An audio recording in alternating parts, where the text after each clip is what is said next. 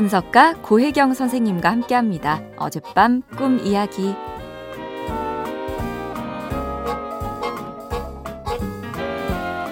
안녕하세요. 30대 직장인 여성입니다. 선생님, 저는 몇 달 전 결혼하자고 하던 오빠와 헤어졌어요. 오빠가 다시 한번 생각해봐라. 후회하지 않겠냐면서 매달렸는데 제가 마음을 모질게 먹고 헤어졌습니다. 그런데 제 결정에 영향을 준 꿈이 있어요. 그래서 사연을 한번 써봅니다. 꿈에서 저는요.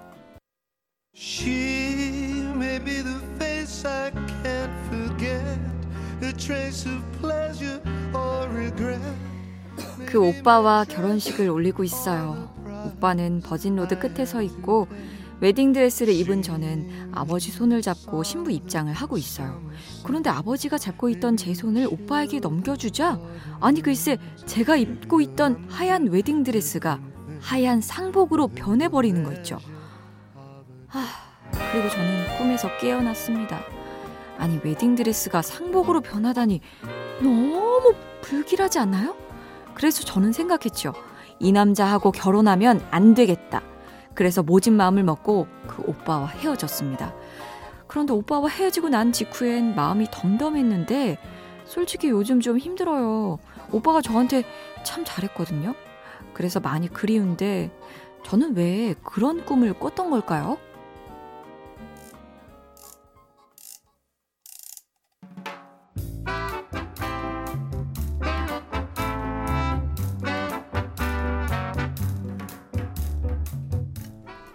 고혜경입니다. 아휴, 어떡하죠? 꿈을 이렇게 이해하거나 해석하면 안 돼요 라고 말하기에 딱 좋은 사례네요. 꿈은 은유와 상징으로 이야기하지 절대 문자 그대로 사실적으로 표현하지 않습니다. 결혼하기 힘드신 다른 이유들이 있거나 꿈꾸신 분이 결혼할 마음 준비가 아직 안 되었다면 모르지만 순전히 이 꿈 때문에 오빠라는 분과 헤어졌다면 대단히 안타까운 판단을 하셨습니다. 이 꿈은 혼인할 대상하고는 크게 상관이 없어 보여요.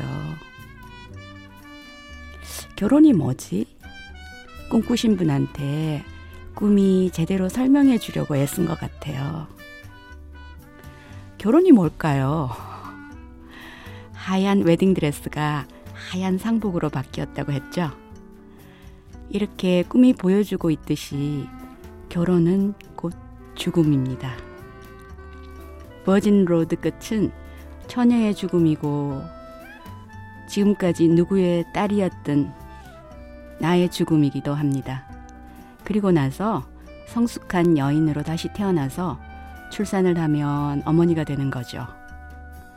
결혼식을 올린다는 것은 동화에서처럼 아니면 웨딩과 연루된 사업들이 강조하듯이 왕자나 공주가 되는 의식을 치르는 것이 아니라 아주 준엄한 언약을 맺는 일이에요. 결혼이 죽음이라는 걸 알고 버진 로드를 걸어 들어간다면 결혼에 대한 제대로 자세를 갖추신 겁니다. 결혼 참 어렵죠. 제가 성직자들한테 농담을 할 때가 있어요. 오히려 성직자가 되지 말고 혼인을 했더라면 벌써 성불 하셨을 텐데요. 라고 말이죠. 결혼은 이렇게 준엄하고 그래서 기꺼이 해볼 만 하고 그렇더라고요. 순전히 이 꿈 때문에 결혼할 남자를 포기한 거라면 저는 참 안타까워요. 아직 기회가 있으시면 다시 한번 진지하게 고민해 보시면 어떨까요?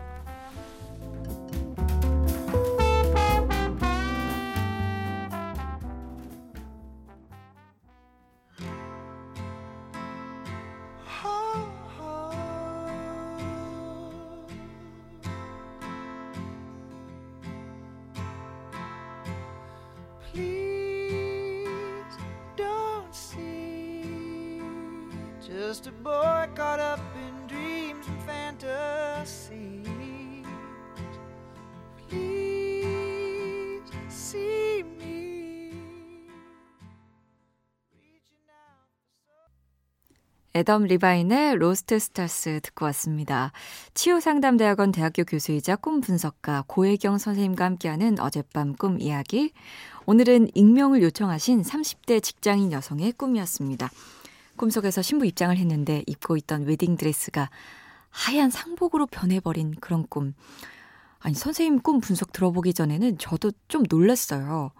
와, 이거는 결혼하지 말라는 약간 예지몽인가? 그런 생각을 했는데, 결혼은 처녀 시절의 나를 죽이는 통과의례다. 그렇게 분석을 하셨어요. 그 말도 맞죠? 그쵸? 예, 처녀 시절의 나랑은 좀 다른 삶을 살게 되잖아요. 더 이상 뭐 소개팅 할 필요도 없고요. 주변 둘러, 둘러보면서 결혼할 사람, 누구 괜찮은 사람 없나, 네, 그런 고민 안 해도 되고. 간편해지는 건 있는데 또 약간 네. 한편으로는 또 약간 아 좀 아 좀 아쉬운 부분이 생기기도 해요. 그래서 결혼 못 하는 분들이 있더라고요. 이 사람보다 더 나은 사람 있으면 어떡하지? 약간 그런 생각하면서 욕심 많은 분들이지요. 지금 내 옆에 있는 사람이 가장 소중한 사람입니다. 아, 그리고 결혼하고 관련해서 고혜경 선생님께 들은 얘기가 하나 있는데요. 그 새겨들을 만한 이야기인 것 같아서 좀 소개를 해드릴게요. 그 선생님 아는 분 중에 외국인 스님이 한 분 계시대요. 한국의 결혼 문화에 대해서 이런 말을 하셨답니다. 그 외국인 스님 입장에서 보아하니까 이 한국의 결혼 시장이 어느 순간부터 서양의 성 모양으로 바뀌더래요. 동시에 그러면서 이혼율도 급증하더랍니다. 성은 왕자와 공주가 사는 곳이잖아요. 그래서 한국 사람들이 결혼식장에 들어가는 걸 마치 왕자와 공주가 되는 걸로 착각을 하는 바람에 결혼을 하고 나서 그런 결혼에 대한 환상들이 깨지고 서로 실망하게 되고 이게 또 이혼으로 연결되는 거 아니냐 그러셨대요. 이것도 저는 일리 있는 분석인 것 같아요. 어쨌든 오늘 사연 주신 분은 꿈 때문에 이거 결혼하자고 한 남자와 헤어졌다니 하 정말 안타깝습니다.